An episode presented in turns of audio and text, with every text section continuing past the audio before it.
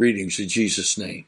I'm Bishop Chester Wright, and uh, this is the third part of a six part series that the Holy Ghost has specifically instructed me to teach because it these uh, scriptures, these abundance of scriptures, demonstrate that our place in God is not just faithful church attender, that our place in God is not just uh, faithful church member, uh, that our place in God is not just to be uh, someone who pays our tithes and lives a separated life and obeys the pastor. All of those things are important, but they are not the definition of Christianity according to the Word of God. They may be very common symptoms or characteristics, some of very common characteristics of true Christianity, but they are not the end all to be all definition of Christianity. I'm not here to find fault with anybody. I'm just trying to share what the Word of God says. But if you listen to the first two parts of this uh, series, and after listening to this part today, if you have not begun by that time to begin to see that our concept of what we're what being saved is all about and our concept of what being saved and living a saved life is all about is very different than what the Word of God says, uh, then I have completely failed to communicate effectively what God is trying to say. Because it is impossible to hear this abundance of scriptures, just the first two days of scriptures, and the abundance of scriptures today, and honestly believe that living the saved life and going to heaven is just about faithfully attending a a scheduled uh, calendar of church activities and abiding by the do's and not doing the do nots and uh, paying my tithes, living a separated life, and obeying the pastor. Again, all of that is biblical. All of that is part of our expectation. But those things are not the definition of what Christianity is and is not. So it's possible to never miss a church service, obey every single syllable out of your pastor's mouth, pay tithes of mint, anise, and cumin, and be more separated uh, than any other person you know, and still not be living the New Testament Christian life. It's very possible to do that.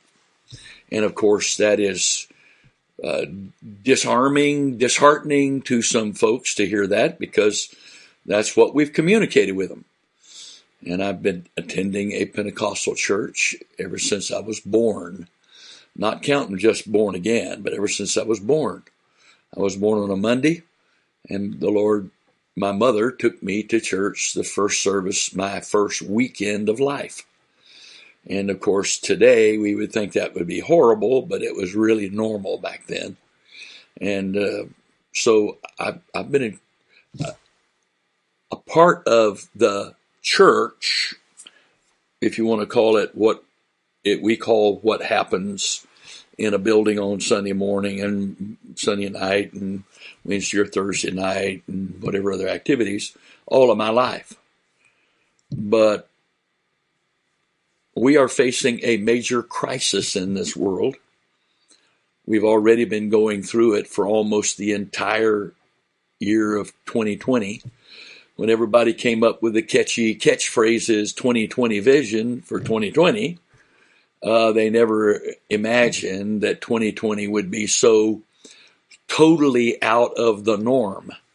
And I wonder how many of us really had at the beginning of this year a 2020 vision that fit and has fit so far what's happened in 2020. And Pilate, Jesus was standing before Pilate, and Pilate asked him a question. And Jesus didn't respond, and Pilate said, Don't you know I have the power to take your life or set you free? And I'm paraphrasing now. Jesus looked at him and said, You have no power over me at all except it be given you from above. And I'm saying to you, as a fellow believer, a brother and sister in Christ, that COVID has no power over any of any believer except it be given by God, permission given by God. Why would God allow all this? To get our attention and to draw a very straight line between churches that are just going through the motions of religion and churches that are seeking God. You know, without faith, Hebrews 11:6 it is impossible to please God. He that cometh to God must believe that he is, but we don't stop there. And that he is a rewarder of them that diligently seek him. Not seek for him, not seek from him, seek him. That is true Christianity. A life lived seeking Him, not seeking from Him, not seeking for Him to do this and that, not and to change this and that, and to not let this happen and give me this and take away that and whatever. No, no. True faith, true faith, faith that pleases God, is involved in knowing God exists and seeking Him. That's what we're doing. That's what we're supposed to be doing. And everything else is a byproduct of seeking Him. Going to church or assembling together with believers or whatever you call it is, uh, is a product of seeking Him. Paying my tithes is a product of seeking Him. Living a separated life is a product of seeking Him. Obeying the those that have the rule over us, according to Hebrews 13, verses 7 and 17, is a product of seeking Him. Praying without ceasing. Not just praying a little prayer time to get your obligation out of the way every day, which some do and consider that to be great spirituality just because they they put in some put in some time praying each day or reading a few scriptures of devotion. And we get that done and boy, we are spiritual today. I'm not trying to make fun of anybody. I'm just simply saying, where's that in the Bible? As I taught in part one, the greatest commandment is, Hear, O Israel, the Lord our God is one Lord. Thou shalt love the Lord thy God with, King James says, all your heart, all your soul, all your mind, all your strength. The Greek is literally, thou shalt love the Lord your God with the whole of your heart, the whole of your soul, the whole of your mind, the whole of your strength. Now, that is way too extreme for most of Christianity. But the slight problem that most Christianity has is that that's the first and greatest commandment. And those that believe that we can go to heaven simply by confessing faith and doing nothing else have to believe that it's, that it's possible to go to heaven while living in disobedience to God, including in the most important obedience, which is obeying the greatest commandment. So Jesus doesn't consider that commandment extreme. That's the problem, see we may consider extreme. Some of us definitely consider that extreme. But the Lord doesn't. I wonder whose opinion of that is going to win in the end. I wonder which one of those which one of those two opinions is going to be acceptable to God. Is he going to say, well, that, that's not really the way I saw it, but I, I understand that's the way you saw it. So I'm going to let you by because that's the way you saw it. Really? really? We really honestly expect that that's what the Lord's going to say? When he emphasized the fact that was the greatest of all the commandments? First in priority? I don't think so. So, uh, today we're going, uh, the title of this series, of course, is Knowing Who We Are in God. This is part three. And, uh, the subject today is, uh, our place in God. Our place in God. So I'm going to start off in James chapter 1 verses 17 and 18. Every good gift, this is King James, and every perfect gift is from above and cometh down from the Father of lights, with whom is no variableness, neither shadow of turning. Of his own will begat he us with the word of truth, that we should be a kind of firstfruits of his creatures. There are many different translations, and I, because there are no divinely inspired translations, including our beloved King James, which I, I don't know anybody who would go so far as to say the King James Version is divinely translated.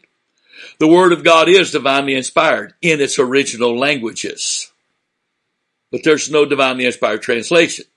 So as much as I love the King James and I memorize the King James and I usually use the King James as my text or starting text in any teaching or ministry, uh, I compare it all the time with the many, many different translations that I have purchased uh, and have in this iPad right here. Uh, I think the last count was 42 different translations. It's, it's at least that many. Uh, there's a couple of them I don't use much, even though I purchased them. I read through them and and they just were too far off. And of course, there's some that aren't translations at all. They are paraphrases even though they call themselves Bible, such as the Living Bible or the Message Bible. They are not translations. They are paraphrases. And if they are read in that context, that you don't take doctrine out of them and you don't count on your salvation of them, but you just read them for a different perspective, even though it is not the Word of God. It is man's opinion of what the Word of God says or should have said as long as you keep it in that context, they're not harmful. But if you begin to choose what they say over what translations say, it's problem. Two of my translations are actually uh, interlinear translations, uh, both King James and the New King James, where it has the Greek text in Greek letters and the Greek text in English tra- uh, uh transliterated letters and then the word meaning of those words, and then the actual text of the King James that lets you compare all of that. And I I like to use that, and that also lets me use that. And each one of those has the strong reference numbers for each one of those Greek words. So I can do a lot of study, and so can you if you want to take the time to do so. Uh, so I'm reading uh, the easy to read version. That's actually the name of it. James chapter 1, 17 and 18. Everything good comes from God. Every perfect gift is from Him. These good gifts come down from the Father who made all the lights in the sky. But God never changes like the shadows from those lights. He is always the same. God decided to give us life through the true message He sent to us. He wanted us to be the most important of all that He created. And then the uh, Passion Translation reads this way Every gift God freely gives us is good and perfect, streaming down from the Father of lights, who shines from the heavens with no hidden shadow or darkness and is never subject to change. God was delighted to give us birth by the truth of his infallible word so that we would fulfill his chosen destiny for us and become the favorite ones out of all of his creation. Now, I've looked at the Greek uh, from Strong's and Thayer's and Vine's and et cetera, et cetera, and others. and uh, and and the uh, and the Passion Translation has got some real meat to it in compared to what the Lord is trying to say. Now the the uh, the King James is beautiful to read, but because it's 1611 English, sometimes it doesn't make a lot of sense to us today. I'm not denigrating it at all. I'm just simply saying it is a translation. In fact, it was translated by the Anglican Church, by Anglican scholars, as authorized by the Anglican king who was the head of the Anglican Church. Just thought you might want to remember that. Okay? So, every good and perfect gift comes down from God. And in Him there is no changing. He cannot change. It's impossible for God to change. In, in uh, Malachi, I believe it is, the Lord said, I am the Lord, I change not. Hebrews chapter 13 and 8 says, Jesus Christ the same, yesterday, today, and forever.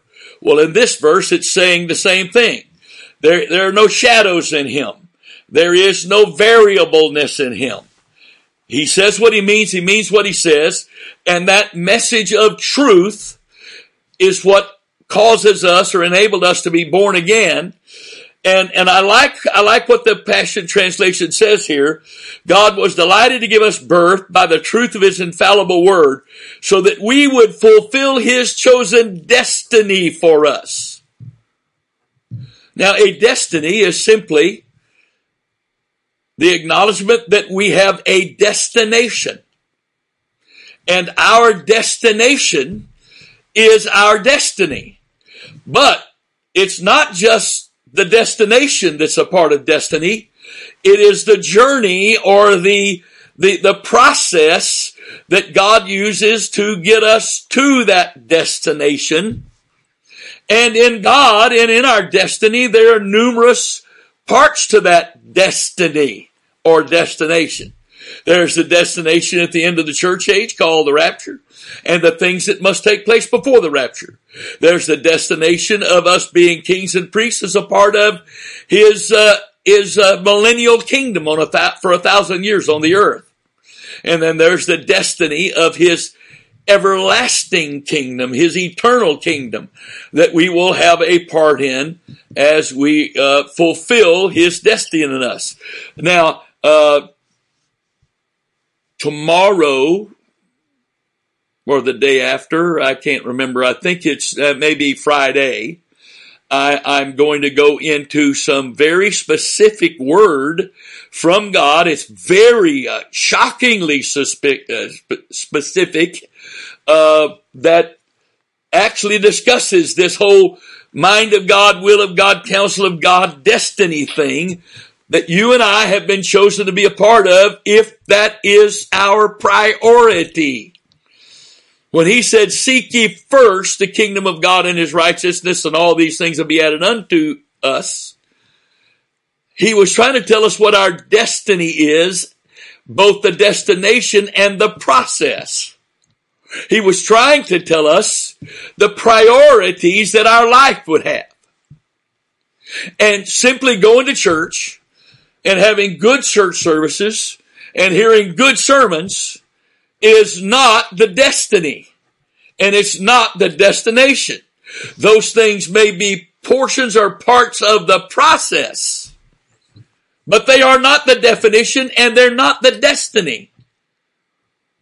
And we're going to get into that today. I'm going to give you an abundance of scriptures today, not counting the abundance of scriptures the last two days and the abundance of scriptures that's coming the next three days, all to reveal that God has a destiny for us. And if we're going to please Him, we're going to put that destiny and us fulfilling that destiny in and by and through Him as the priority of our life. Amen. Now, God has an unlimited of supply of good gifts. Every good and perfect gift comes down from above from the Father of lights, in whom is no variableness, neither shadow of turning. Well, he has a lot of good gifts. I'm reading to you from 1 Corinthians chapter 2, beginning with verse 6. Howbeit we speak wisdom among them that are perfect, yet not the wisdom of this world, nor the princes of this world that come to naught. But we speak the wisdom of God in a mystery, even the hidden wisdom, which God ordained before the world unto our glory. This wisdom pre-existed the universe, which none of the princes of the world, of this world knew. For had they known it, they would not have crucified the Lord of glory. And of course they didn't know it. And they did crucify the Lord of glory. And in doing so, they facilitated the fulfilling of the will and word of God. Whether they knew that's what they were doing or not, and of course they did not.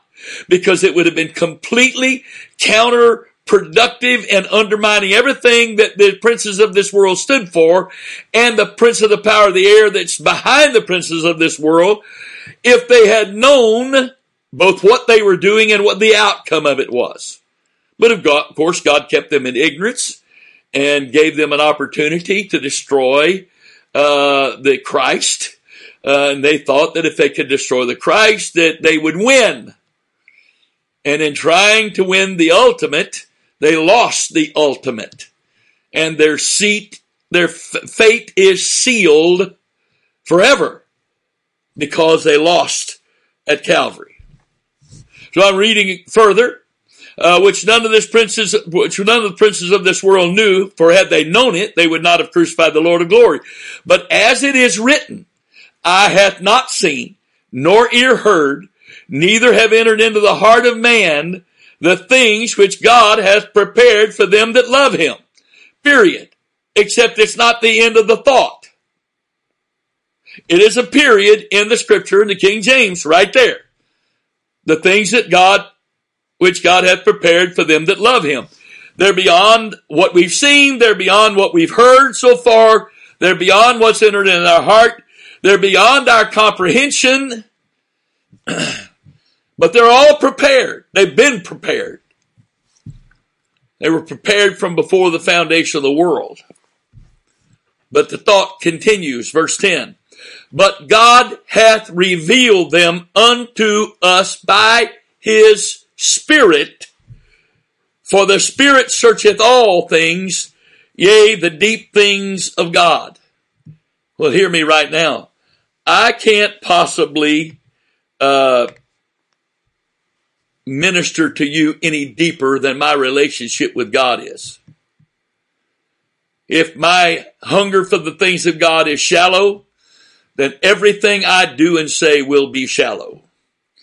But if I'm hungering for God and I am seeking God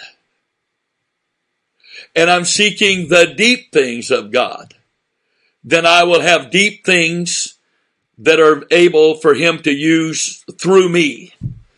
They will be available.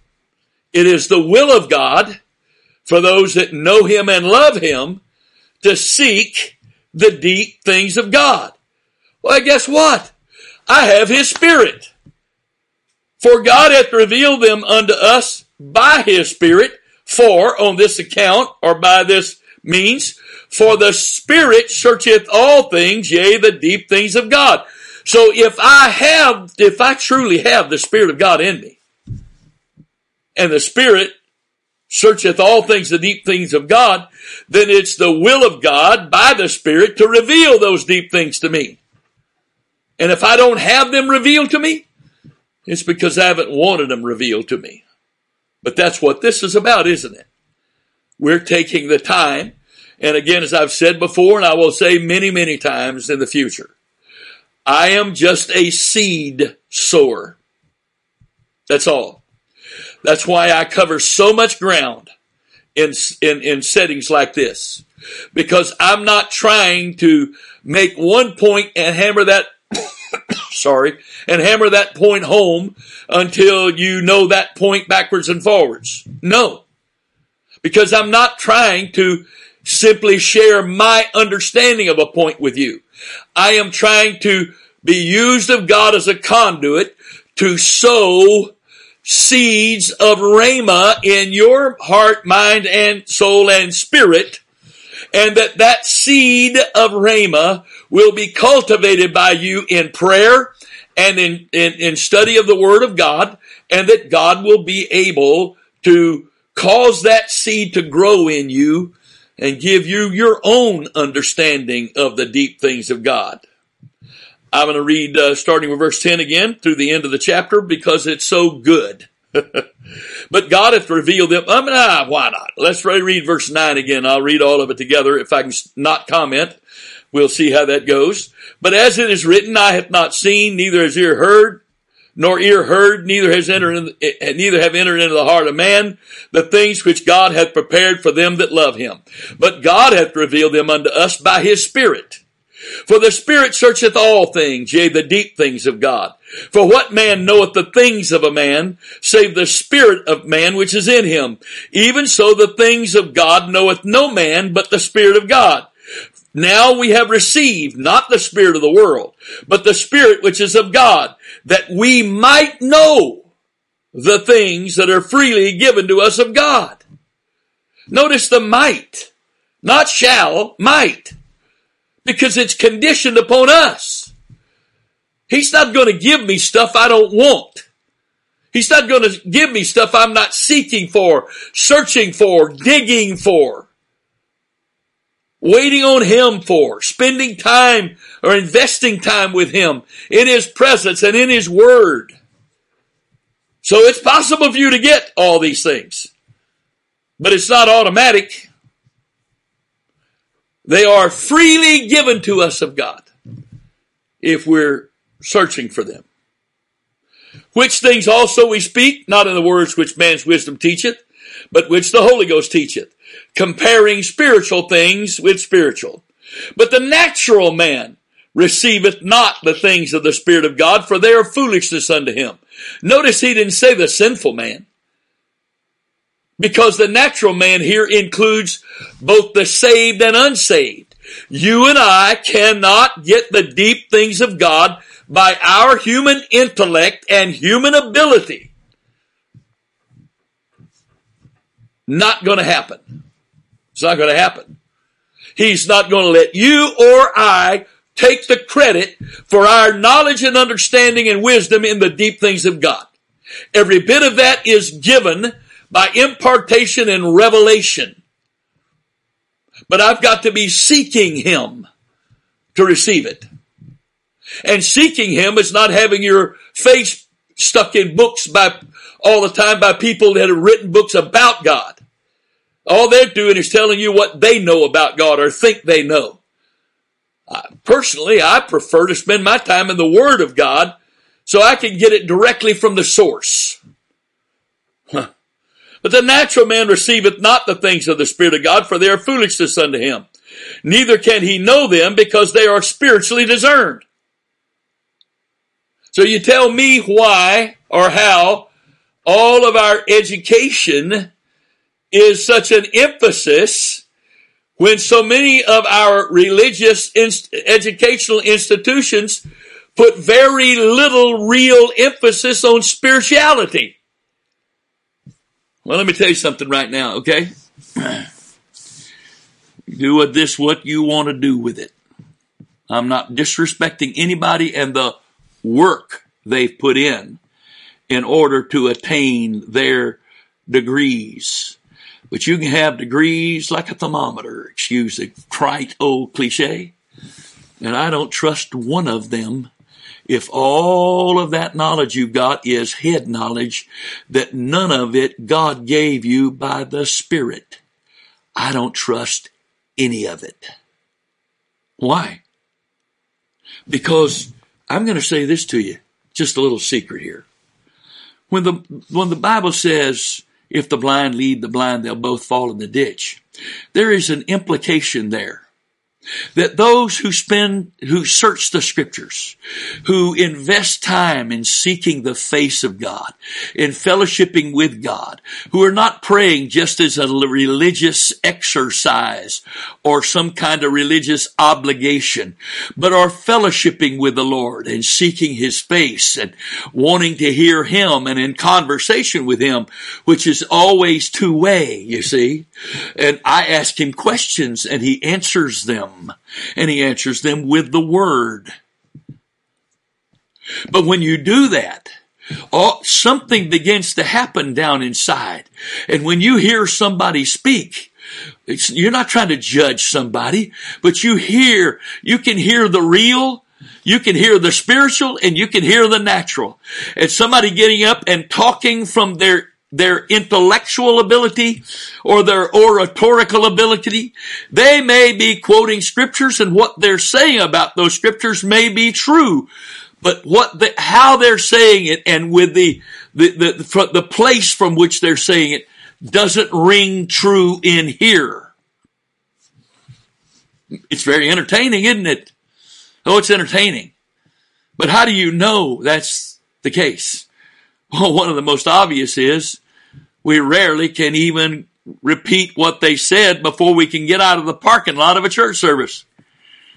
Or by the time we click the stream off, what they said is they're out of sight and what they said is out of mind. Because it's natural. It's natural. It's not spiritual. But spiritual stuff that comes from God is planted deeply. And you'll hear, you'll find yourself hearing or thinking about and almost hearing it said over again. What somebody said that was said to you spiritually. It doesn't go away. You may not be able to quote all of it, but it doesn't go away. It doesn't go away. It stays. It abides. And it constantly strengthens and encourages or it constantly challenges and convicts but it doesn't go away. And that's the goal for those that love God and who are called according to his purpose. The goal is to be a conduit for him to speak, for him to teach, for him to minister, for him to pray through us, for him to do it, to just be a conduit for him to do that. In Jesus' name. But the natural man receiveth not the things of the Spirit of God, for they are spirit, they are foolishness unto him. Neither can he know them because they are spiritually discerned. But he that is spiritual judgeth all things, yet he himself is judged of no man. For who hath known the mind of the Lord that he may instruct him? But we have the mind of Christ. You don't get that, the mind of Christ out of a book that man wrote. You might get some, it, there may be some edification there. There may be some instruction. There may be even some seed sown that you have to go and take and cultivate to see it grow and produce something in you. It's possible that somebody received a rhema and wrote a rhema. The Lord said to me a couple of years ago, I wrote books before there were ever videos or live streaming or any kind of recording device. I wrote books. And so I believe books can be written and that they are, they are Rhema. They're written down as Rhema and we receive it as Rhema. However, all Rhema must be embraced. It must be watered. It must be cultivated. It must grow in us until it becomes ours. Okay? Now, again, the subject here is eye hath not seen, nor ear heard, neither is entered into the heart of man the things that God hath prepared for them that love him, but God hath revealed them unto us by his Spirit. For the Spirit searcheth all things, yea, the deep things of God. We're going to talk about some of these things that God has prepared. The first thing, the most obvious thing that God has given to us, that was prepared from before the foundation of the world. John 3:16 for God so loved the world that he gave he gave his only begotten son. And here's the condition. The Son's not given to everybody. If the Son is offered to everybody, the death of Christ on the cross is offered to everybody, but it doesn't affect everybody. Here's the condition. Whosoever believeth in him should not perish, but have everlasting life. In John 7, 38, Jesus defined believing as believe he that believeth on me as the scripture hath said. So even that word believe cannot be defined or interpreted by you or me or by my church organization or denomination or what, or this group that I'm a part of. The, the word believe there can only be defined biblically if you're going to, in fact, believe. How about this one? Still speaking of Christ as the gift. Second Corinthians chapter 5 verses 14 and 15. For the love of Christ constraineth us because we thus judge that if one died for all, then we're all dead. And that he died for all, that they which live should not henceforth live unto themselves by their own way, by their own opinions, by their own life, by their own will, but unto him which died for them and rose again. The love of Christ constrains us to lay down our life, to lay down our will, so that we can do His will and He can live His life through us. So He gives us the gift. But it's not over when you receive the gift of the death, burial, and resurrection of Jesus Christ. It's only just beginning. Because it is impossible uh, to to receive this gift, and the Scripture says, "Thanks be unto God for this unspeakable or indescribable gift." But that gift automatically working in us compels or constrains us to give ourselves to God without reservation.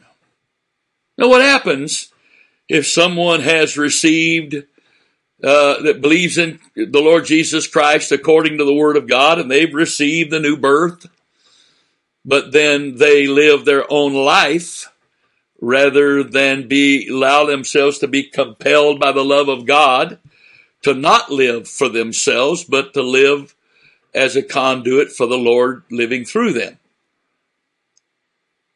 What happens? What do you think happens? Huh.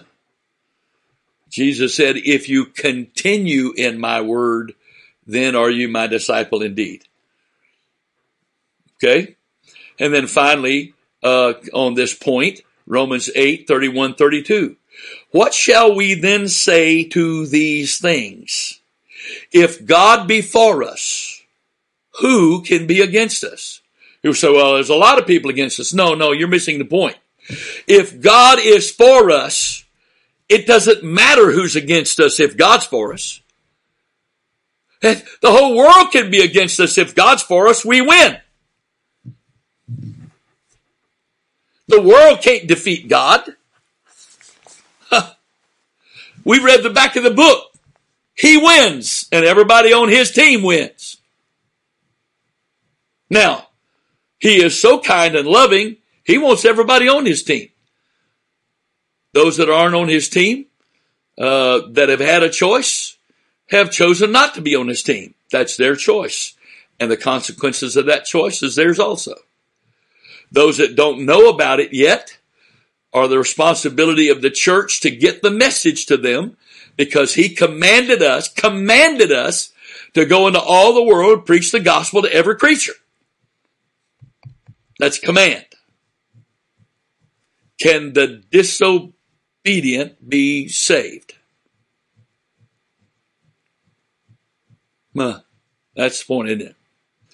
What shall we then say to these things? If God be for us, who can be against us? Listen, he that spared not his own son, but delivered him up for us all to die in our place, how shall he not with him also freely give us all things? There's that word freely again. We go back into Second Corinthians chapter 2, uh, or First Corinthians chapter 2, uh, verse 12. Now we have received not the spirit of the world, but the spirit which is of God, that we might know the things or know about the things know of the things that are freely given to us of God. So here we are again. What shall we say? What shall we then say to these things? If God be for us, who can be against us? He that spared, he didn't, uh, when he didn't spare the man Christ Jesus, the only begotten son, the one born of a woman, when he didn't spare the son of man, the son of God, and he gave that body, that life, that blood for us in our place, there is absolutely nothing that he won't give us for his glory, for his kingdom's sake. Now, he didn't just promise us everybody's going to have a Maybach or at least a Mercedes and everybody's going to live in a 10,000 square foot house and everybody's going to have a private jet and everybody's going to have unlimited money. That is not what he's talking about here. He's talking about the kingdom of God.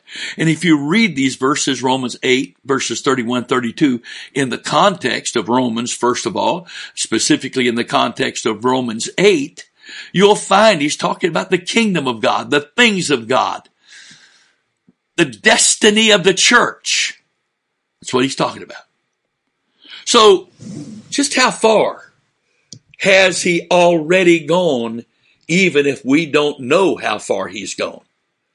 Because it is the Spirit that, that is given to us to make us known, make us know what is, what are those things that are freely given to us of God. How about this? This one, I got to be honest with you, it just, it's so far be, beyond my mind. I can't. I, I, have just got. I just got my fingernails in it. I don't even have a grip on it. I, I, am just. I, I, pray about it, study it. I'm just trying to get a hold of it. I, I'm trusting the Spirit of God to put this in my grip, not so I can own it, but so I can be used of it. Uh, and and understand exactly what he's trying to do in by and through me, in by and through you, in by and through the church. Ephesians chapter 2, verses 4, 5, 6, and 7. But God who is rich in mercy, for his great love wherewith he loved us, even when we were dead in sins, hath quickened us together in with Christ, by grace ye are saved, and hath raised us up together and made us sit together in heavenly places in Christ Jesus, that in the ages to come he might show the exceeding riches of his grace and his kindness toward us through Christ Jesus. What does that mean? well, if you go back to Ephesians 1, the scripture tells us that in demonstrating the exceeding greatness of his power to usward who believe, he demonstrated it by resurrecting Christ from the dead and then placing him on the throne of the universe. It says, at the right hand of God. That is a figure of speech everywhere it's used in the Bible concerning God and us in relationship with God. Some say, no, no, he's sitting on the right hand of God. Then God is sitting on David's right hand. Because David said in Psalms, the Lord is on at my right hand, I shall never be moved. So if it's literal one place, it's literal the other place. If it's figurative one place, then it's figurative the other place. So if Christ is sitting at the right hand of God, then, and Christ and God are separate, uh, then they're both sitting at the right hand of David. You can't have it both ways. It's either figurative language or it's literal language. So that makes God, David superior to God and Christ. Because God is sitting at the right hand of David and Christ is sitting at the right hand of God. Well, I don't, you, oh, I, can hear you now. I don't believe that. Well, then the only way you cannot believe it is acknowledge that the terminology right hand is in reference to the power and authority of God manifested in, by, and through us. So that means that's why there's only one throne in heaven and only one sitting on the throne that you and I can see. And that, that is the one who is now the conduit for the, the power, the authority of God forever. He's the only visible representation of the invisible God forever. Colossians 1 15. Well, that's that point. But the next point is this. He's made us sit together. Made us is past tense. He hath raised us up together and made us. So in that context there together, both verbs, both verbs are past tense. It's an accomplished fact. he has already made us sit together in heavenly places in Christ Jesus with him right now in the spirit. We're there. Well, I don't feel like I'm there. Well, no, you're not supposed to feel like you're there. I don't, I'm not supposed to feel like I'm there. But what I'm supposed to know is all of the power and the authority of heaven is available to flow through you and I and the church corporately as a conduit in this earth to accomplish the will of God in the earth, to see the kingdom of God come in demonstration of the earth, and see the name of Jesus spoken in authority so that every knee in heaven, earth, and under the earth has to bow to that name. And that so souls can be delivered from the power of darkness, from the, from the, from the blindness that's upon their hearts and minds, so that they can be saved. That's our calling. That's our place in Him. It's not just to be a witness. It's not just to see people saved or just to tell them the gospel, but it's the will of God for us to pray with authority before we ever talk to them so that they are prayer conditioned to be able to receive. No farmer goes out and sows seed on unplowed ground. Who in the world ever heard such a thing? Might as well sow seed on concrete. Yeah, and every once in a while there's a crack in the concrete and a seed, one seed here or there finds its way into the crack. The seed wants to grow so badly that it'll find its way in a crack in concrete and it'll grow up. Yeah. But that's not the will of God.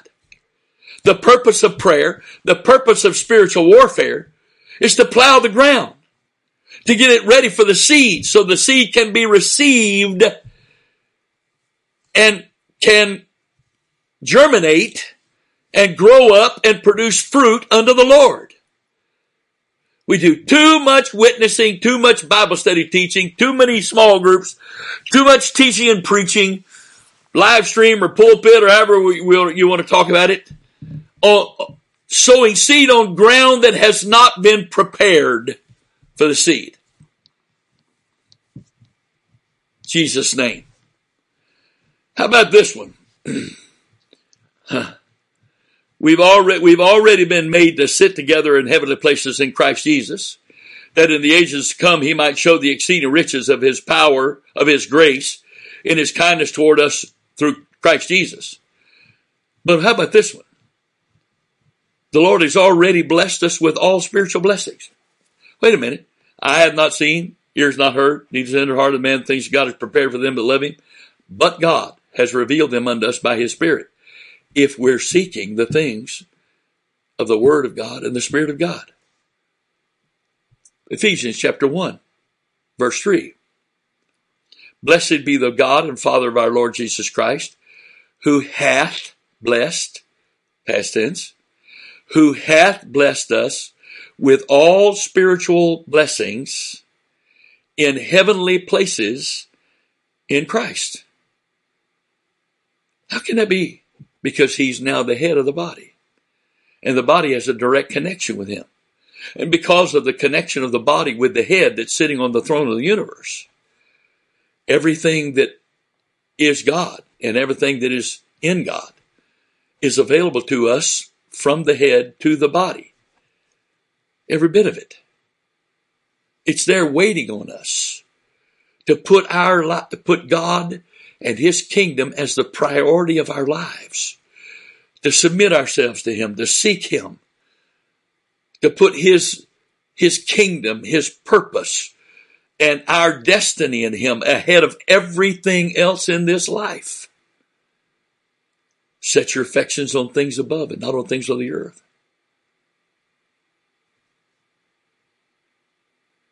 For you're dead and your life is hid with Christ in God. Why? Why all that?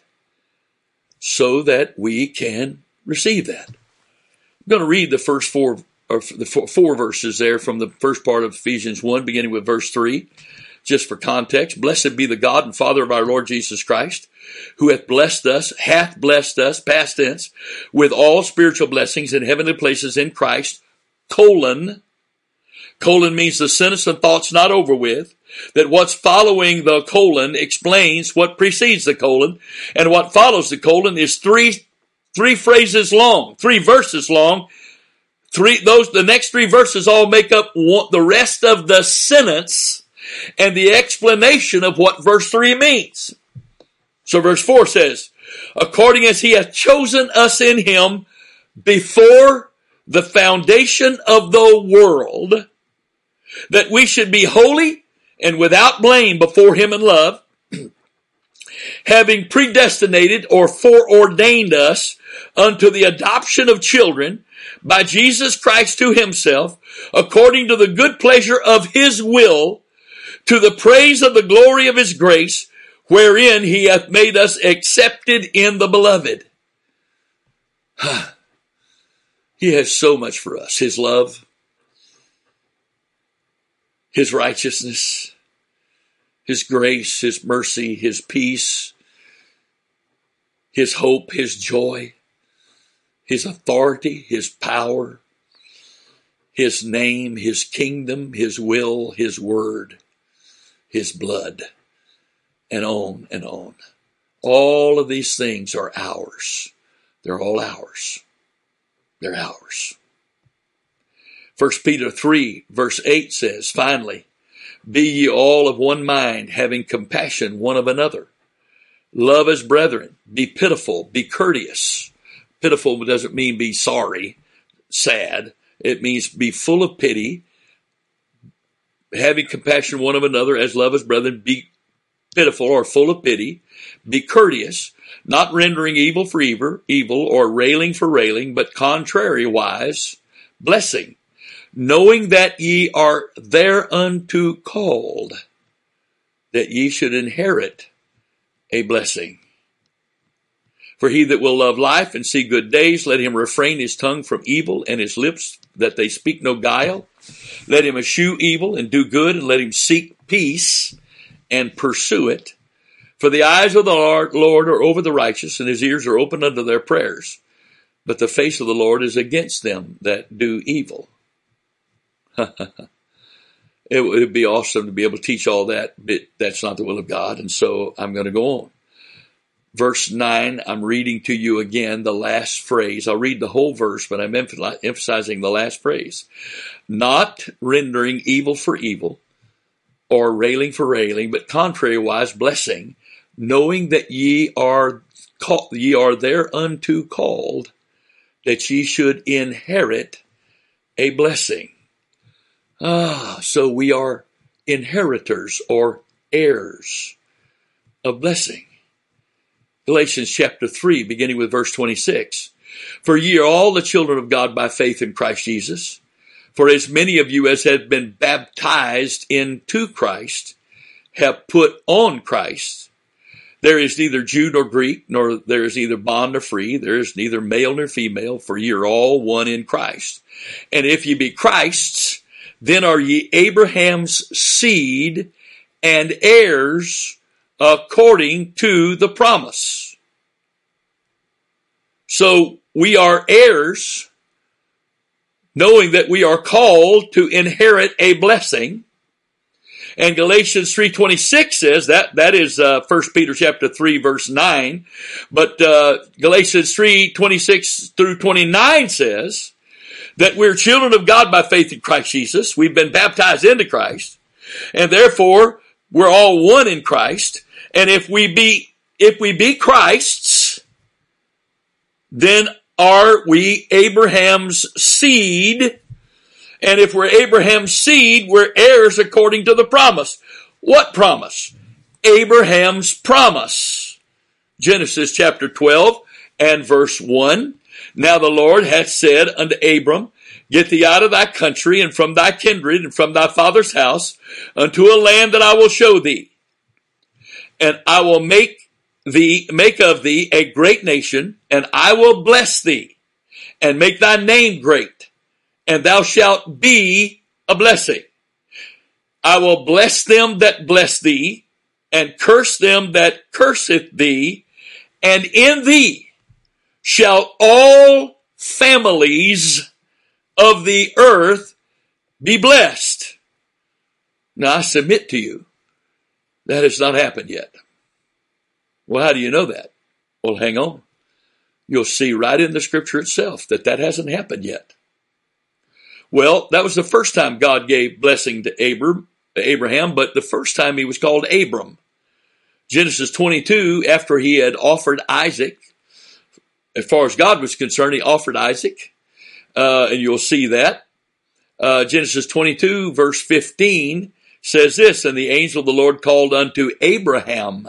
He was Abram in Genesis 12:1. He is Abraham in Genesis 22:15. The angel of the Lord called unto uh, Abraham out of heaven the second time. So this is the this is the confirmation of the blessing uh, uh, to Abraham. The promises made to Abraham, and it is an expansion of those promises. Angel of the Lord called on Abraham out of heaven the second time and said, By myself have I sworn, saith the Lord, for because thou hast done this thing and hast not withheld thy son, thine only son. So even though he didn't kill Isaac, he was fully prepared to do so, and God gave him credit as if he did. And he said, now that I, now I know you're not going to withhold your most prized possession from me, your only son that in blessing I will bless thee, and in multiplying I will multiply thy seed as the stars of the heaven, spiritual seed, and as the sand which is upon the seashore, natural or earthly seed, and thy seed shall possess the gate of his enemies. That was promised to Abraham. I'm an heir of Abraham. I said, I'm an heir of Abraham. Galatians 3.29. And if you be Christ's, I was baptized into Christ. I've been bapt- I've had the Spirit of Christ baptized into me. So I'm a part of the body of Christ. And if ye be Christ's, then are ye Abraham's seed and heirs according to the promise. And so he says in Genesis 22, 17 that in blessing I will bless thee. And notice he said, verse 16, by myself have I sworn.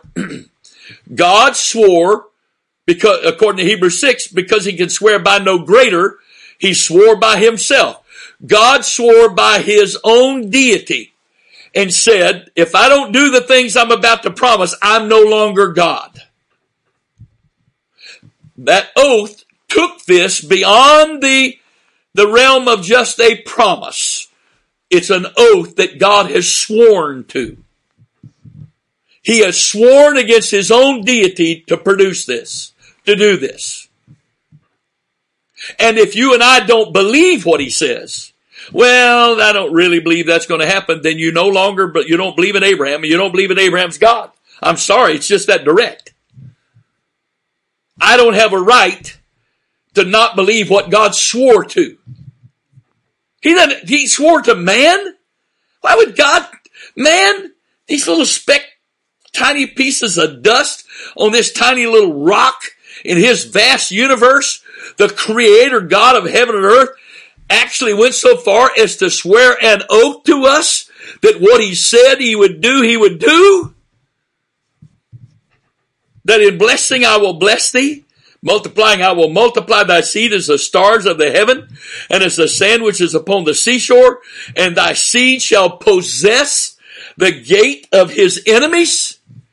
Kind of sounds like, upon this rock I'll build my church and the gates of hell shall not prevail against it. Notice that it's not us behind walls and gates protected, being protected. It is the enemy's gates not being able to withstand the attack so that we defeat the enemy and possess his gates. And in thy seed shall all nations of the earth be blessed because thou hast obeyed my voice. So there it is. But now, now, I'm going to read to you in Galatians 3 many verses ahead of the verses I started this section with. Galatians 3 verse 5. He therefore that ministereth to you the Spirit and worketh miracles among you, doeth he it by the works of the law or by the hearing of faith? Even as Abraham believed God. Abraham didn't believe in God. He believed God. Too many people just believe in God or say they do. But Abraham believed God. What did he believe? He believed those promises I just read to you. Even as Abraham believed God and it was accounted unto him for righteousness. You say, well, I don't agree with that. Well, then you argue with the scripture because the scripture is going to stay that. You ready?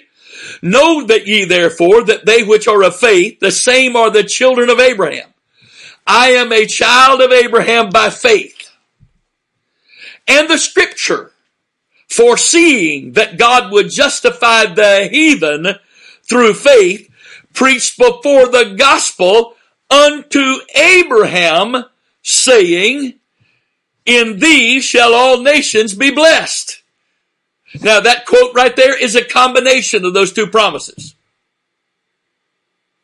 Showing that they are joined. Because if you read literally what they say in Genesis 12, the Lord said, In thee shall all families of the earth be blessed. And in Genesis 22, he said, in thy seed shall all nations of the earth be blessed. But the Holy, the Holy Ghost here speaking through Paul just combines all of that as one promise, the whole entity of it. And he called it the gospel. Well, this writer, Paul, is also the writer of 1 Corinthians chapter 15 and there Paul said the gospel is the death, burial, and resurrection of Jesus Christ. But notice he said, uh, and the scripture foreseeing that God would justify the heathen through faith, preached before the gospel unto Abraham. In other words, the gospel was preached to Abraham before it was preached to anybody else. How do you know that? Well, first of all, I know that his son didn't die that God gave a substitutionary sacrifice, a ram caught in the thicket that Abraham crucified or killed, sacrificed in the place of Isaac. But that's not all. When he identified the gospel that he preached as the promises, in these shall all nations be blessed, what he did was he called the end before the beginning, those things that are not as though they were, and he told the outcome of the gospel before we ever knew what the elements of the gospel were. 1 Corinthians 15 tells us the elements of the gospel are the death, burial, and resurrection of Jesus Christ. And if I'm going to obey the gospel, I've got to obey those elements of the gospel. If I believe the gospel, I have to obey the gospel. And the word obey, coupled with gospel, is in the scriptures several times. One of the most notable is in Second Thessalonians chapter 1. We got to obey the gospel.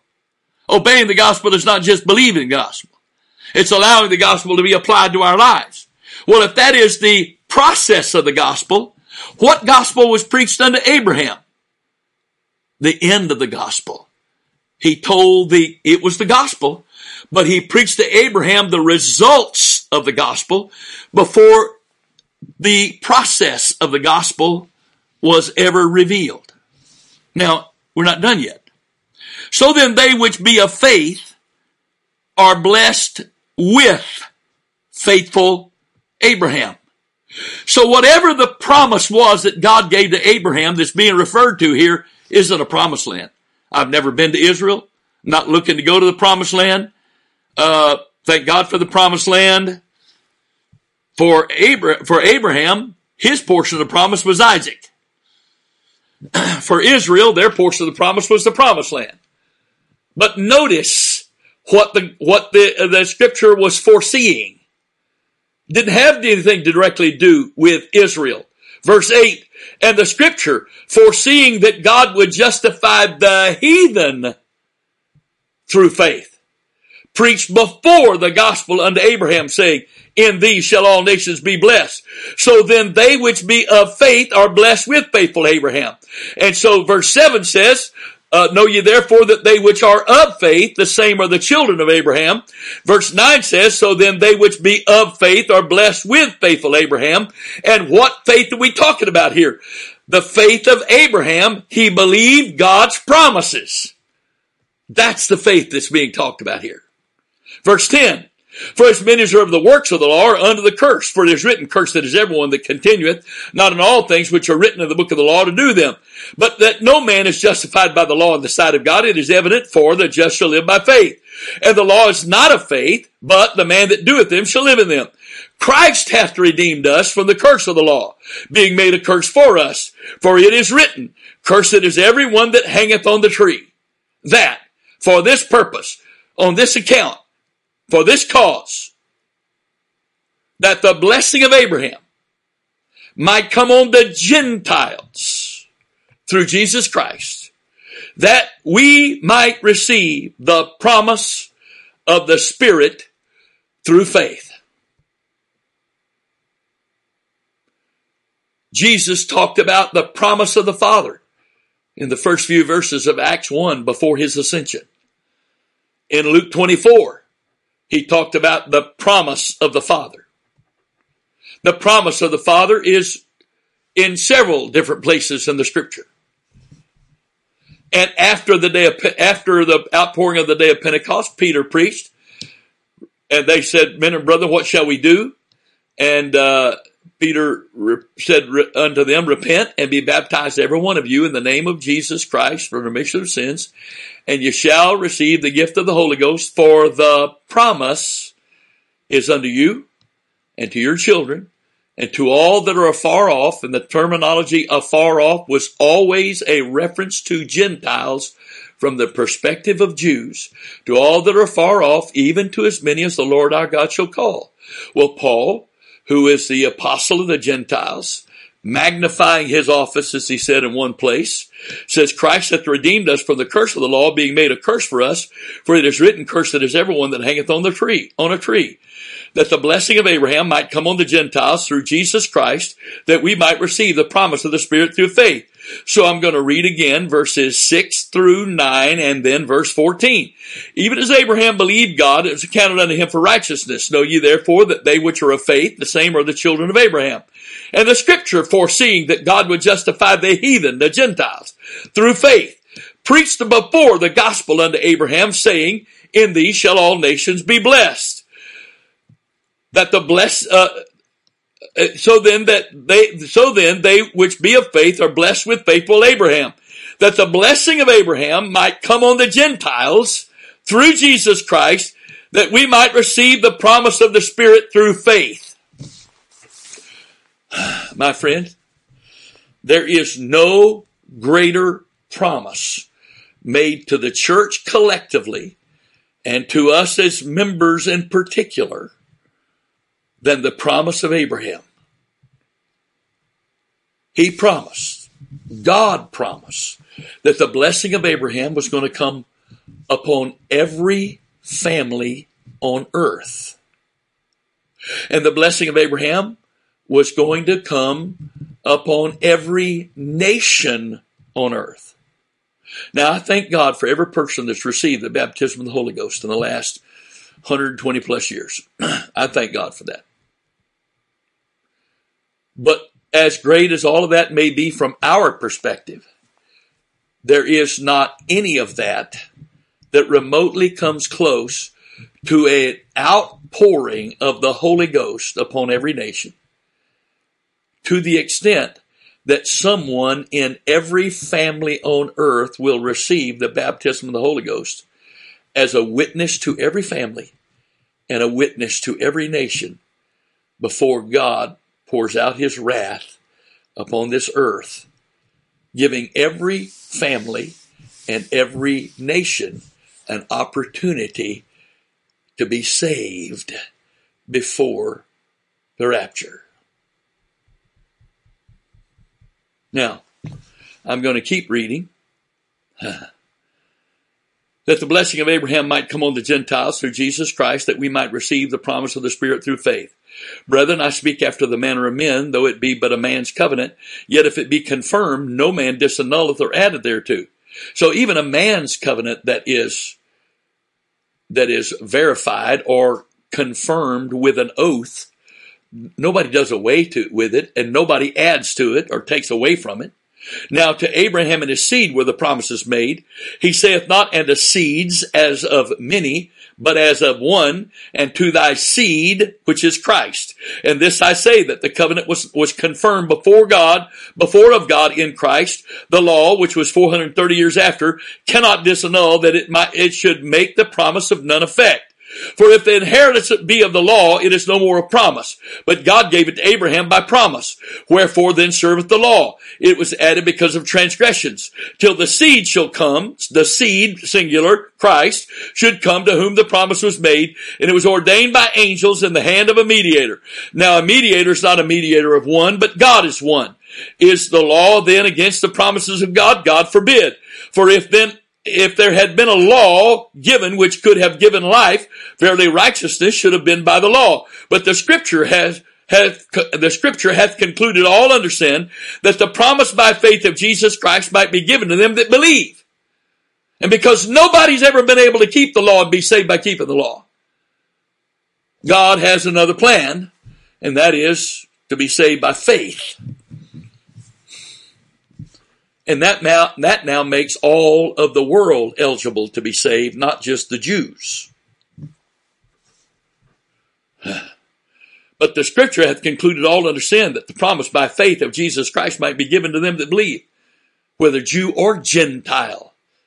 He would justify the heathen by faith, and that he would give the, uh, that the blessing might, of Abraham might come on the Gentiles through Jesus Christ, the seed, Jesus Christ is the seed. But the scripture hath concluded all under sin, verse 22, that the promise by faith of Jesus Christ might be given to them that believe. But before faith came, we were under, we were kept under the law, shut up under the faith which should afterwards be revealed. Wherefore the law was our schoolmaster to bring us unto Christ that we might be justified by faith. But after that faith has come, we're no longer under the schoolmaster. Here it is. We've already read these. Ye, for ye are all the children of God by faith in Christ Jesus. For as many of you as have been baptized into Christ have put on Christ. There is neither Jew nor Greek. There is neither bond nor free. There is neither male nor female. For ye are all one in Christ.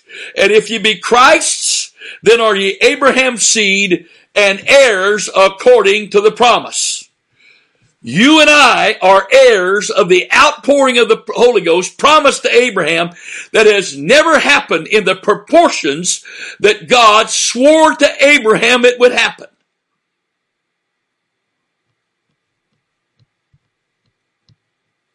We're the heirs. We're the heirs of that promise. But today we're not just the heirs of that promise. Like Abraham, we're the conduits of that promise. We're children of Abraham. Like Abraham and his seed, Christ Jesus. We, the body of Christ today, the church of the living God collectively, the children of God individually, are the both the heirs of that promise and the conduit of that promise to be believed on by us and the conduits for it to come into the world.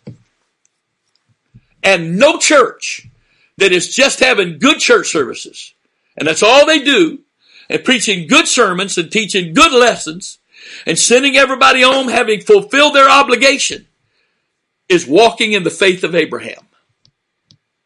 Is all that important? Yes. But it does not fulfill faith, the faith of Abraham. Because the faith of Abraham is fulfilled by going to all the world and preaching the gospel to every creature. And that's not just for preachers. Because we all have the Spirit of God, we're all in the priesthood.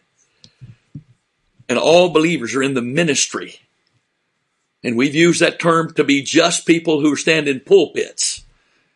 But the ministry, according to the Word of God, is every Holy Ghost filled person.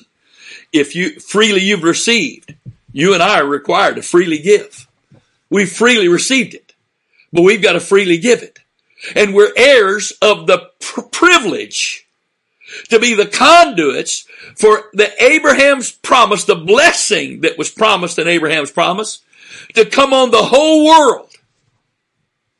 And if Abraham's promise is the Gentiles, uh, I'll read again, that the blessing of Abraham might come on the Gentiles through Christ Jesus, or Jesus Christ, that we might receive the Spirit, the promise of the Spirit through faith.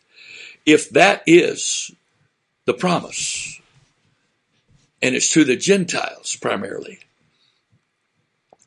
and the time of the Gentiles is fulfilled at the rapture, then all of this has got to happen before the rapture. Now, you want to see how firm this is?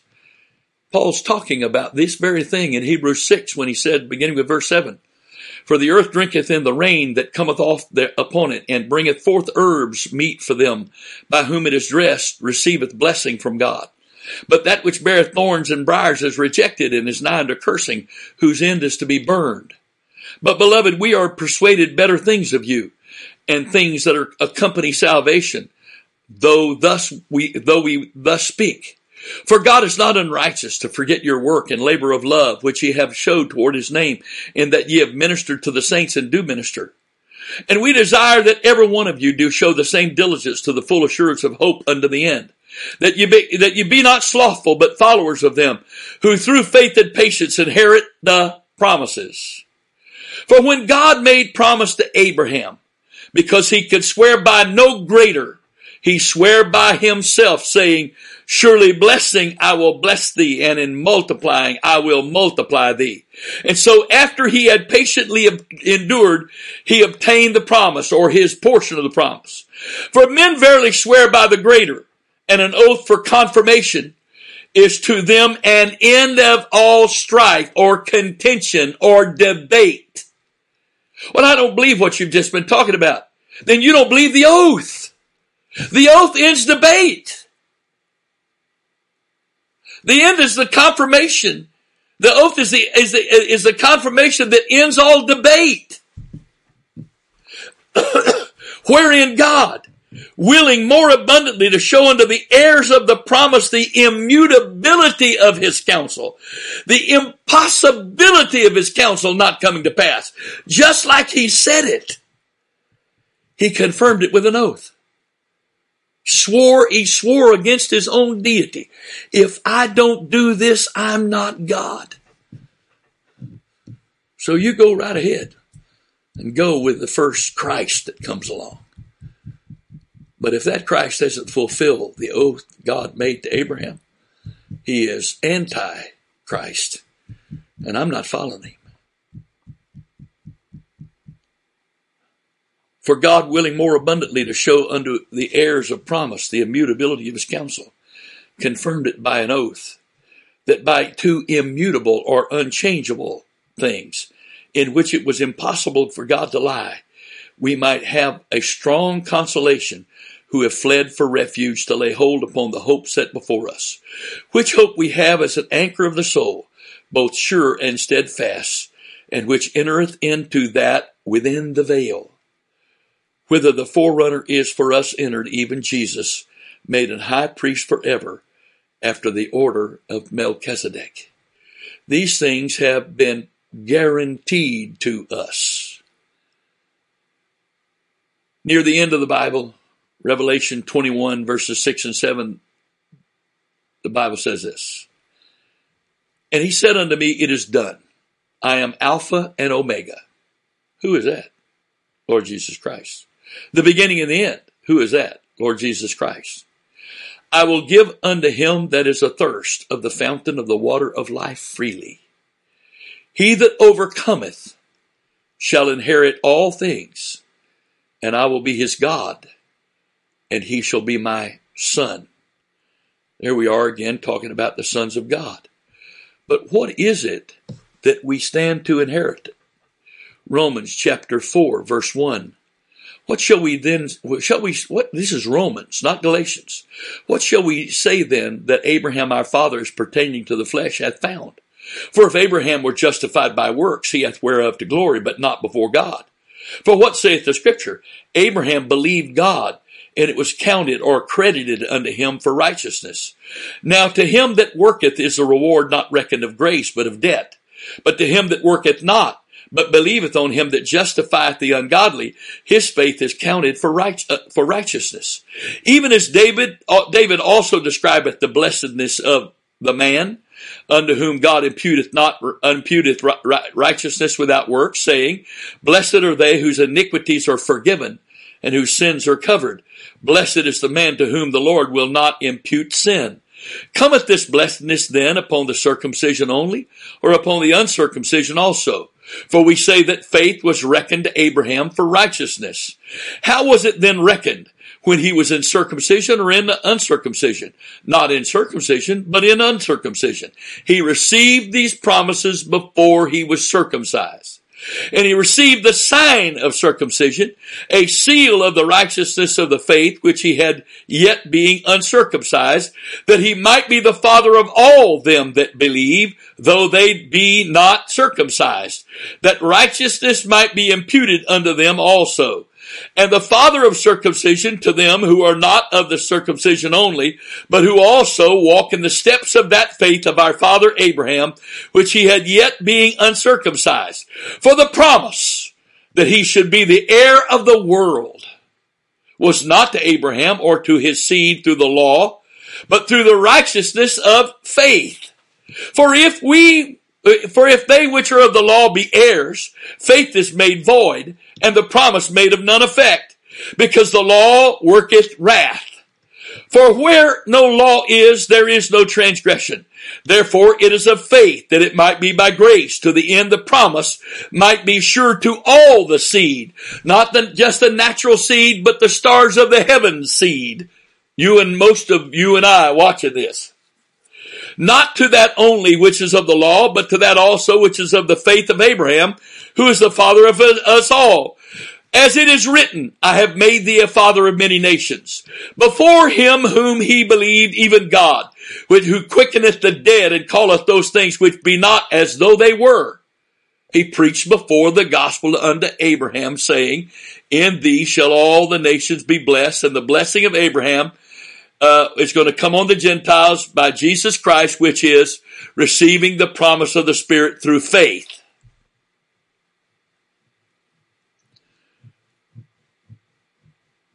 As it is written, I've made thee the father of many nations, before whom he believed even God, who quickeneth the dead and calleth those things which be not as though they were. Who against hope believed in hope, that he might become the father of many nations, according to that which was spoken, so shall thy seed be. And being not weak in faith, he considered not his own body now dead, when he was about a hundred years old, neither yet the deadness of Sarah's womb.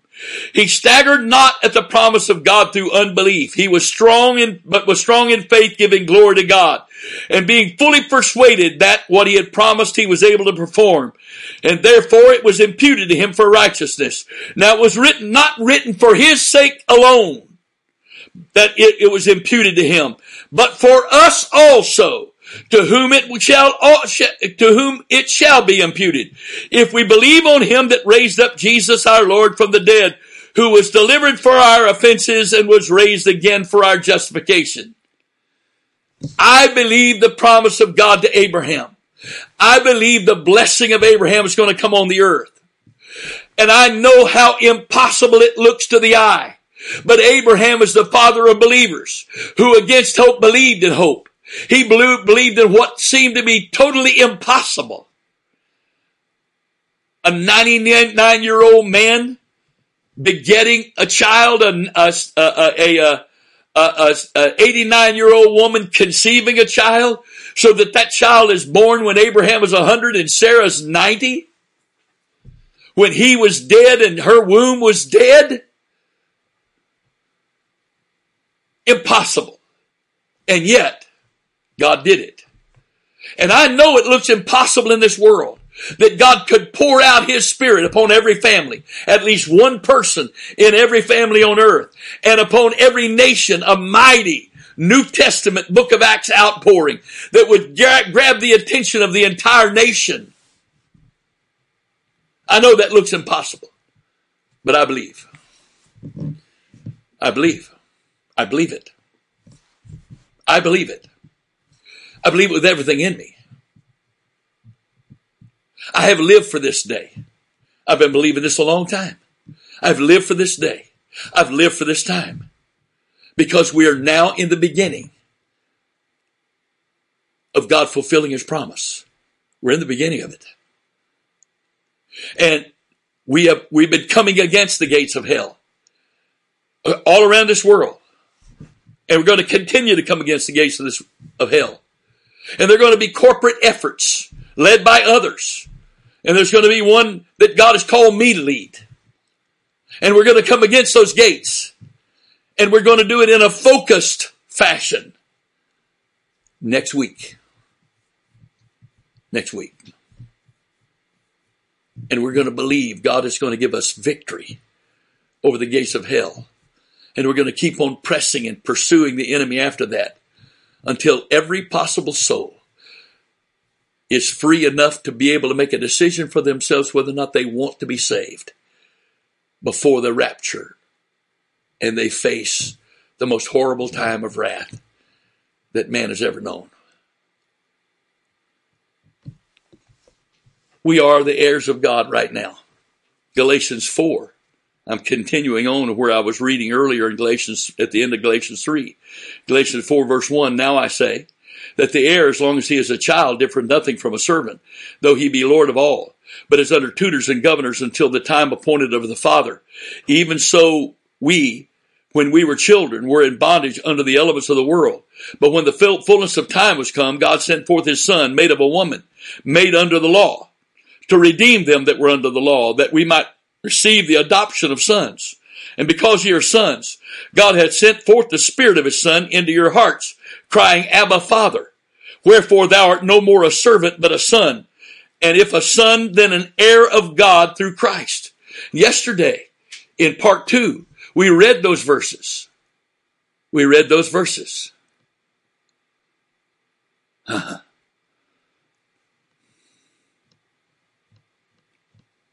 Where Christ spent 30 years in anonymity, learning. Though he were a son, yet learned he obedience through the things which he suffered. Paul is right here giving us another perspective of that very thing for him and for the church. Yes, the, ch- the world doesn't know who the church really is. We have lived in anonymity. While God has trained us and taught us and matured us. But even as Christ had a point where he came out of the carpenter shop, came out of anonymity and into manifestation at the end of the Old Testament. The body of Christ has gone through all of these things to learn and to grow and to be trained by our tutors and governors. But now we're, we're coming out. We're coming out. We're coming out to be God's, to do God's will, to fulfill God's word. We're coming out in manifestation. How do I know that? Because listen what the word of God says. Even now, the Father is sending forth his heirs into the world. We are heirs right now. Galatians 4 7, wherefore thou art no more a servant but a son, and if a son, then an heir of God through Christ. We are heirs right now. And even right now, the Father is sending forth his heirs to take the promise to the world. I read to you John chapter 20, verse 9, beginning with verse 19. Then the same day at evening, being the first day of the week, when the doors were shut where the disciples were assembled for fear of the Jews, came Jesus and stood in the midst and saith unto them, Peace be unto you. Peace be unto you. And when he had said, had said, so said, he showed unto them his hands and his side. Then were the disciples glad when they saw the Lord. Then said Jesus to them again, Peace be unto you. As my Father hath sent me, even so send I you. What were the priorities of the Christ, the Son of God on earth during his 33 plus years or so living on earth? What was his priority? What was his priority? In those last three plus years after his baptism, when he came into manifestation, what was his priority? How did he live? What was his focus? And he says, As my Father hath sent me, even so send I you. And when he had said this, he breathed on them and saith unto them, Receive ye the Holy Ghost. Now, according to John 7:39, the Holy Ghost was not yet given because Jesus wasn't yet glorified.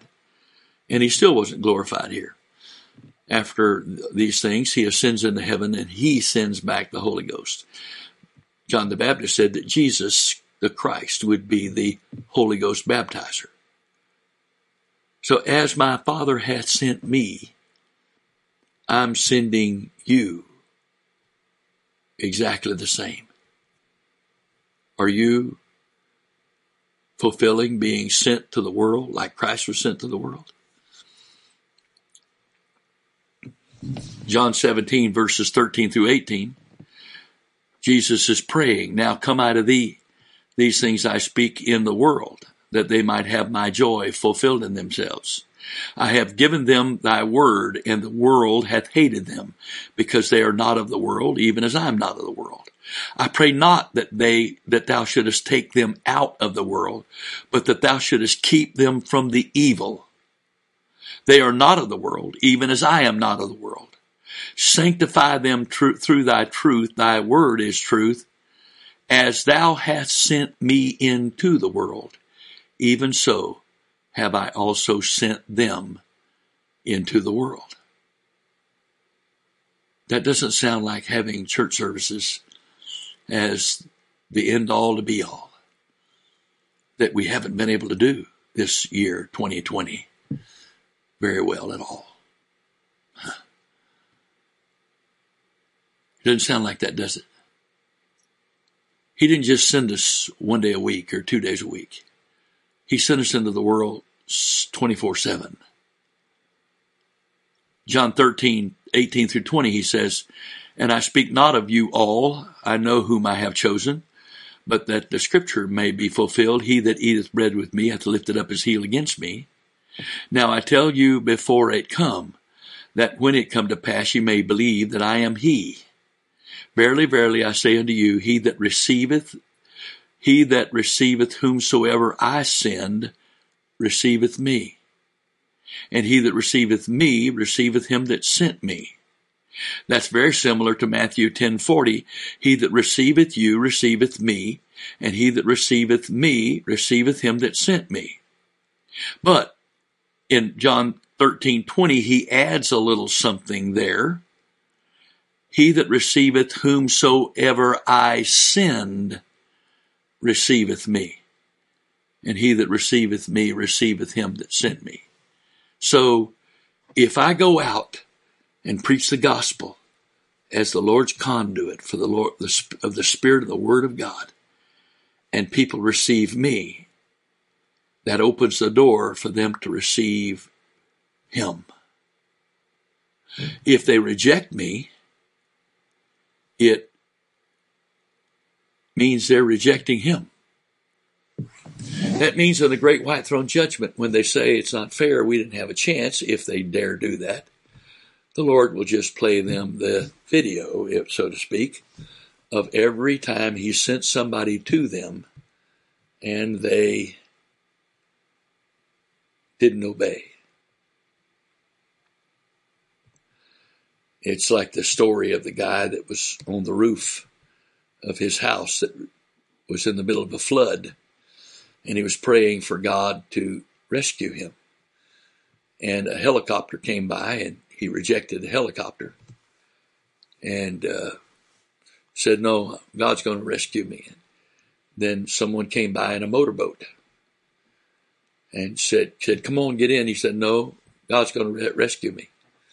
And then somebody came by in a canoe, said, Come on, come on, your, your chances are almost over with. Come on. And he said, No, God's going to rescue me. But then he drowned. And the story goes when he gets to heaven, he said, God, I don't understand. I prayed for you to rescue me. He said, I sent you a helicopter, I sent you a speedboat or motorboat, and I sent you, sent you a canoe. And you rejected all of them. And you and I are God's helicopter to the lost. You and I are God's motorboat to the lost. You and I may only be God's canoe to a lost. But he sends us in answer to prayers, to the sighing of the prisoners. But if they don't receive us, it's not us they're rejecting. It's him they're rejecting.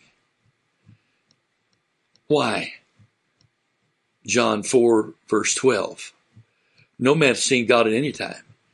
If we love if if we love one another, God dwelleth in us. This is verse 12 of John 1 John 4.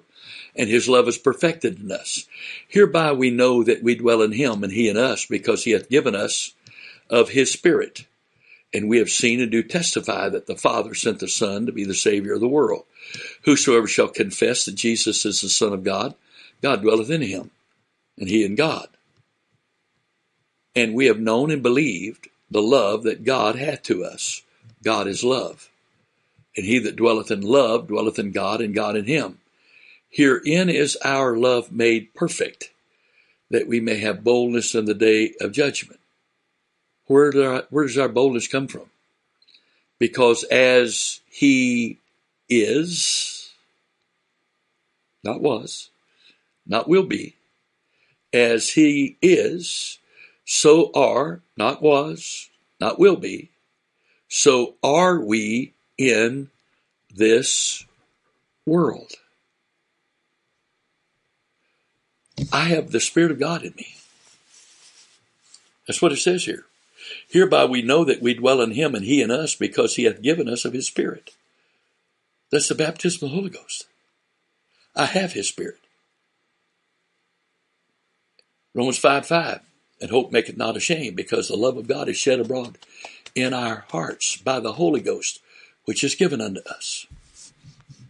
And who is it that gives the Holy Ghost? Jesus. Read Acts 2, says it very specifically. Who poured out the Holy Ghost? Well, if I have the Spirit of God, Peter says that makes me a partaker of the divine nature.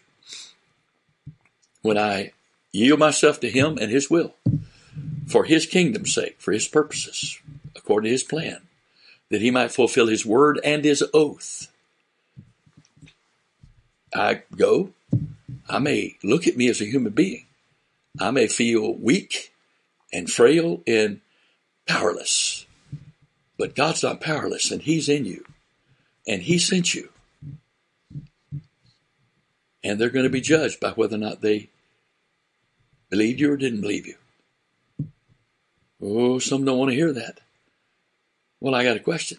So we believe people are supposed to believe the preacher on, on a platform behind a piece of furniture, which you can't find either one of those in the Bible, and I'm not fussing with that, but that's not some super holy place. We've made it something else. Now it's a stage with lights and smoke and all that. So much for the holy place of the platform. I'm not trying to make fun. I'm just simply saying it was never holy in the first place. Because the holy place is wherever the body of Christ goes. And the work of the Holy Ghost is when anybody in the any part of the body of Christ opens their mouth to speak what the Spirit of God wants to speak to whomever He speaks it to. Now, there are those that are gifted by God and given the authority to lead the entire body.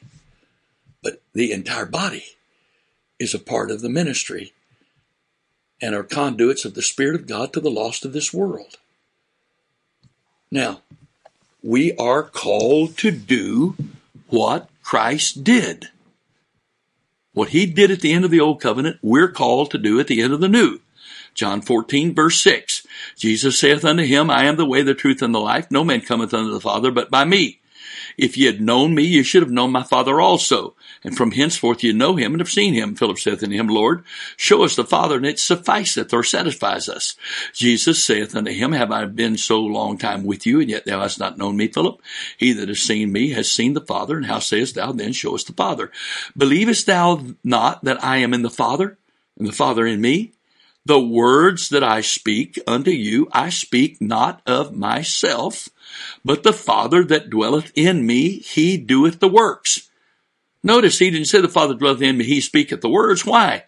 Because if the Father's speaking the words through me, those words are going to produce the works.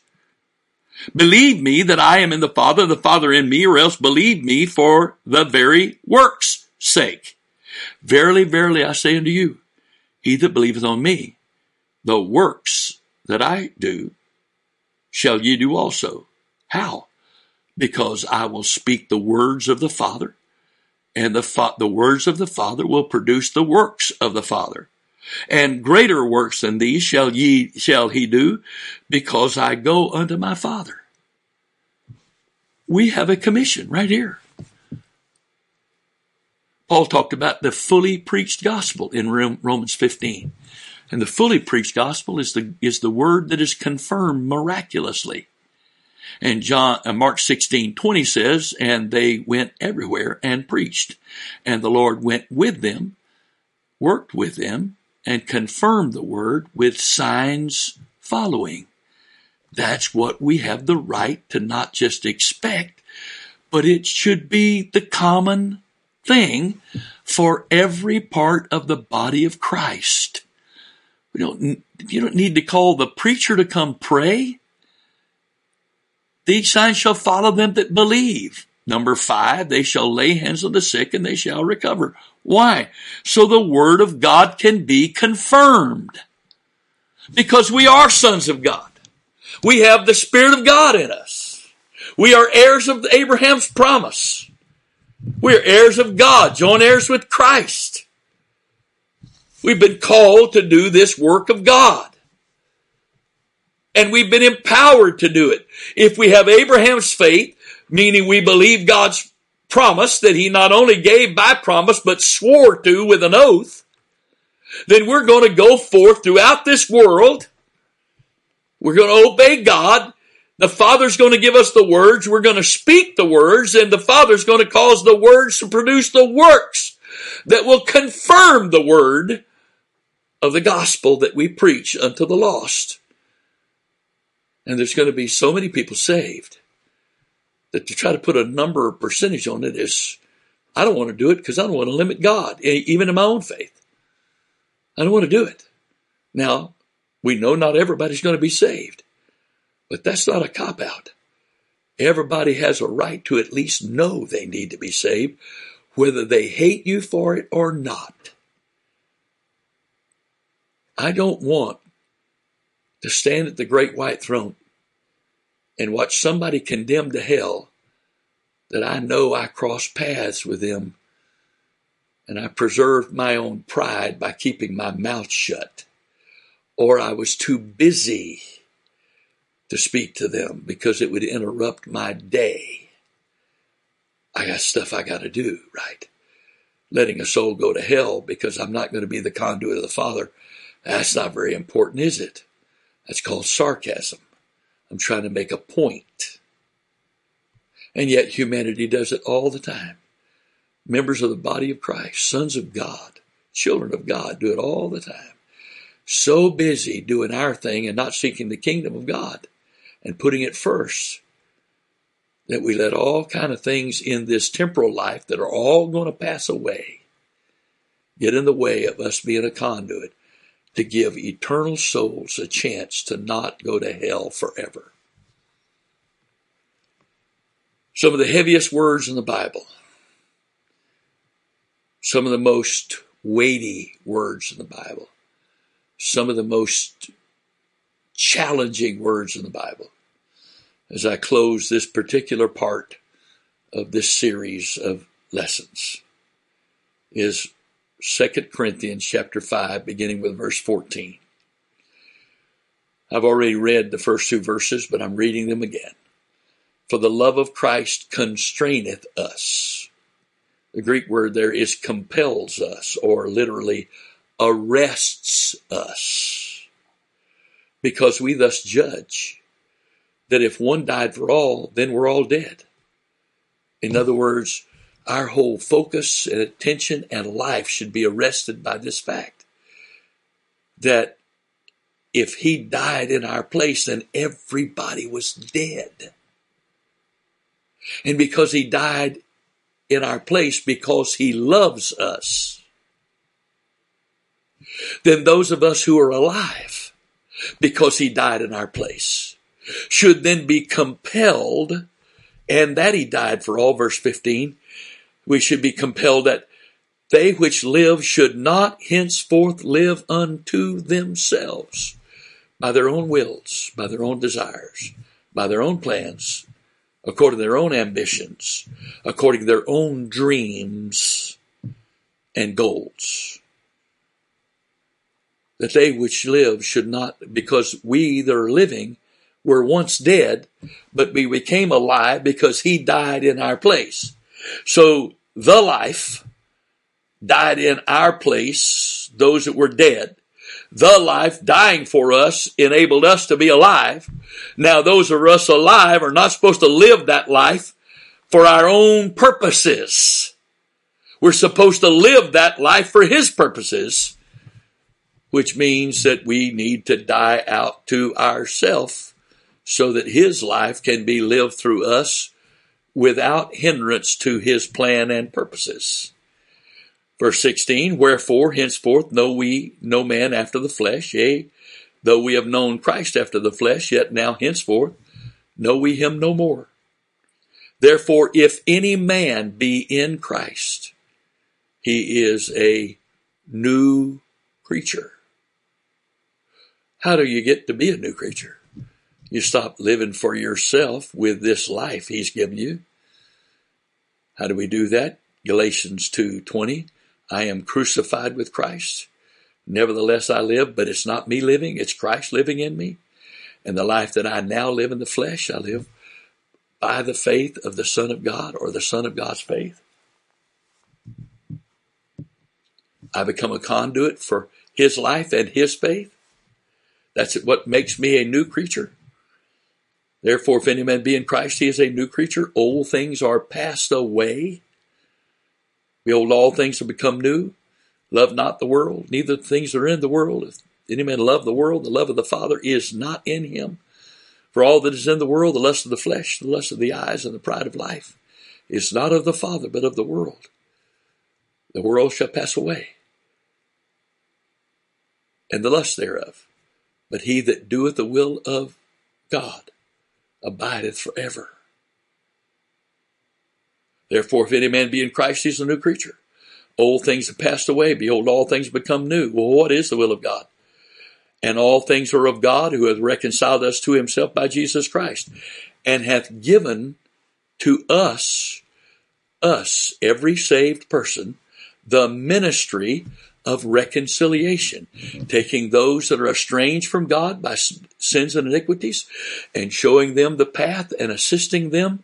We don't save them, but we assist them in helping to understand, preaching the gospel to them, and for them to be reconciled to God.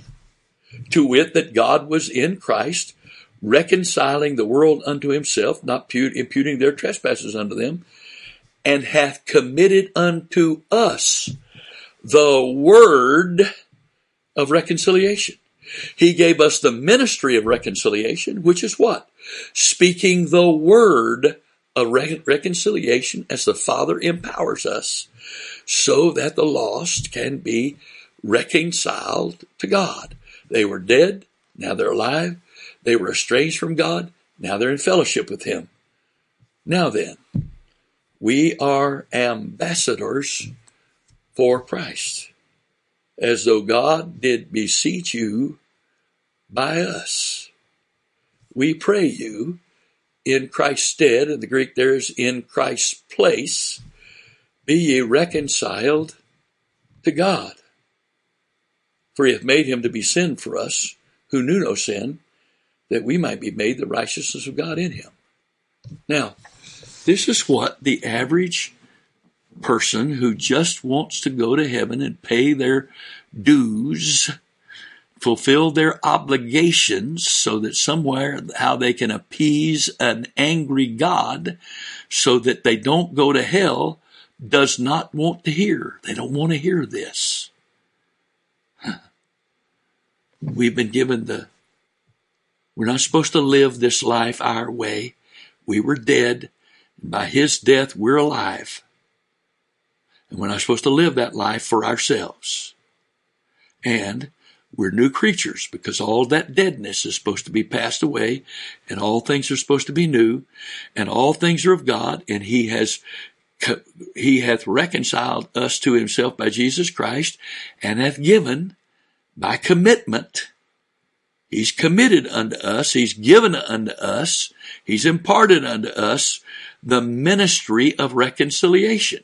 Well, that was Christ's ministry, but Christ isn't physically here anymore.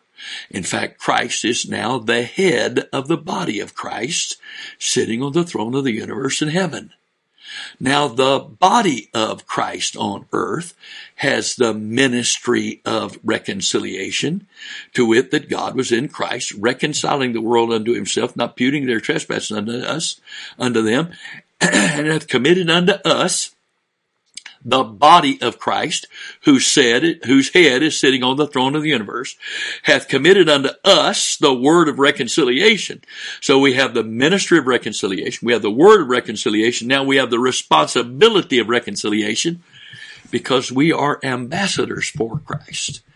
We are his representatives with his authority and his power to act and speak in his name, in the name of the kingdom of God, as the representatives of the kingdom of God to this earth, because God is now beseeching the lost through us. And as the body of Christ, we pray you in the stead of the head of the body, which is sitting on the throne, but is connected through the body and working through the body in the earth, saying, be ye reconciled unto God. That's who you are. That's who I am. That's who the body of Christ is. That's what we're supposed to be doing. That is supposed to be our number one priority over and above everything. Everything. That's our priority. Now, I don't want COVID. I don't want you to get COVID. I don't want my wife to have COVID. I don't want my kids, my friends to have COVID, my grandkids. I don't want the church to get COVID. I don't want anybody to get COVID. but if COVID becomes the excuse where I hide from my calling in God, because I cannot trust him to keep me safe to do his will, then there's a problem. I've flown several times recently uh, to minister, and uh, I wear my mask in the airport. I wear my mask on the plane. I wear my mask in the hotel till I get to my room. I wear my, wear my mask in the restaurant till I get seated at the table. I wear my mask to and from, from church. why? Are you afraid? No. I'm honoring the authority that God has placed over us. And as long as they're not telling me I cannot serve God, then I'm going to honor that. And so far, I have not specifically come under those kind of restrictions. So therefore, I am, I am trying to social distance as much as I think about it, and I am wearing a mask when I am not eating, or I'm not home, or I am not, or I'm not my own car, or I am not in the church, in my place in the church. Now, some places don't require you to wear a mask anymore, and some they want you to sleep. In fact, in fact, there is one state, and I won't call the name of the state, where the governor just recommended that people actually wear their mask inside their house. Well, as long as it's his recommendation, okay. Okay. The point here is this. There is nothing in this world that can supersede in your life personally, in your family personally, in my life, in my family, in your ch- local church, in my local church, or in this world, nothing that can supersede our responsibility as the body of Christ, your place and my place, particularly in it as members, and as the body of Christ collectively, to be faithful to the ministry of reconciliation and the word of reconciliation, and doing that as an ambassador for Christ. And all of that starts in prayer. And if we're not praying as an ambassador, and if we're not praying prayers to facilitate reconciliation, then all of our efforts at reconciliation will be very, very unfruitful for the most part. So here we are.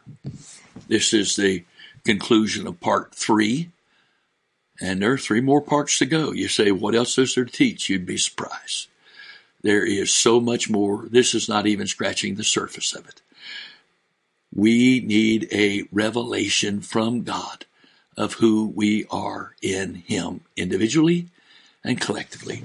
In the name of the Lord Jesus Christ, I speak and release that spirit of wisdom and revelation in the knowledge of who you are in Christ, of who I am in Christ, and who the church is in Christ in this world, and what our place and responsibility in place in God is, and what our responsibility to that place in God that we've been privileged to be in, to be put in in this world, would come upon all of us in the name of the Lord Jesus Christ, that the love of God would not leave us alone, that the love of God would compel us, constrain us, and bring us into the place with Him, that no matter what it takes, no matter what it takes for you and me, for your church and my church and for the body of Christ in the earth to fulfill God's plan and purpose in the earth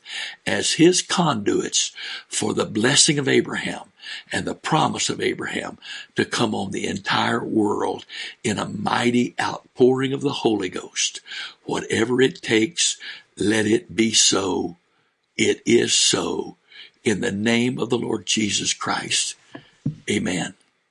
God bless you in Jesus' name.